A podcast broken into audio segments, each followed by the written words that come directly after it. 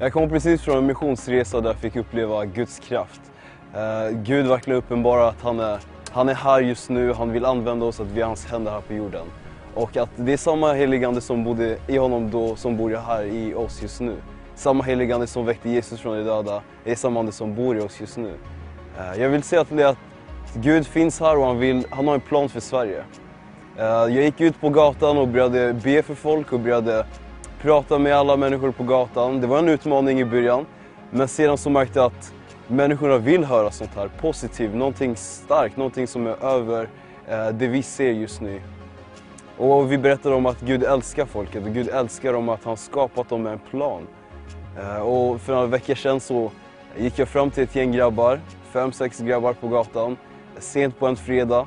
Eh, först var det läskigt, jag tänkte kommer de här verkligen ta emot mig? Men jag gick bara i tro, jag sa Gud du får ta hand om det här. Och ena killen sa att han hade smärta för han hade blivit, eh, han fått en kniv i låret. Och jag tänkte det här är liksom över det jag liksom bett för innan. Eh, hoppas verkligen heligande kommer.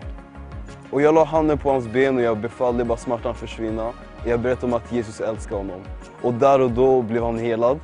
Och alla hans grabbar, gänget där, blev helt chockade och vi var så öppna för att höra Guds ord. Och det slutade med att jag höll hand med fem killar på ett stort torg i Uppsala. Och jag bad för dem och jag bad att Gud skulle beröra dem och uppenbara sig i deras drömmar och visioner. Och jag tror verkligen Gud har en plan för var och en här i Sverige. Jag verkligen uppmanar alla er som är i tro att våga gå ut ur era comfort zone och, och våga prata med folket här ute. De behöver höra kärleken från Gud. De behöver höra att det är någon som har en plan för dem i livet. Så verkligen, be om kraft och ni ska få det och gå ut i tro. Amen.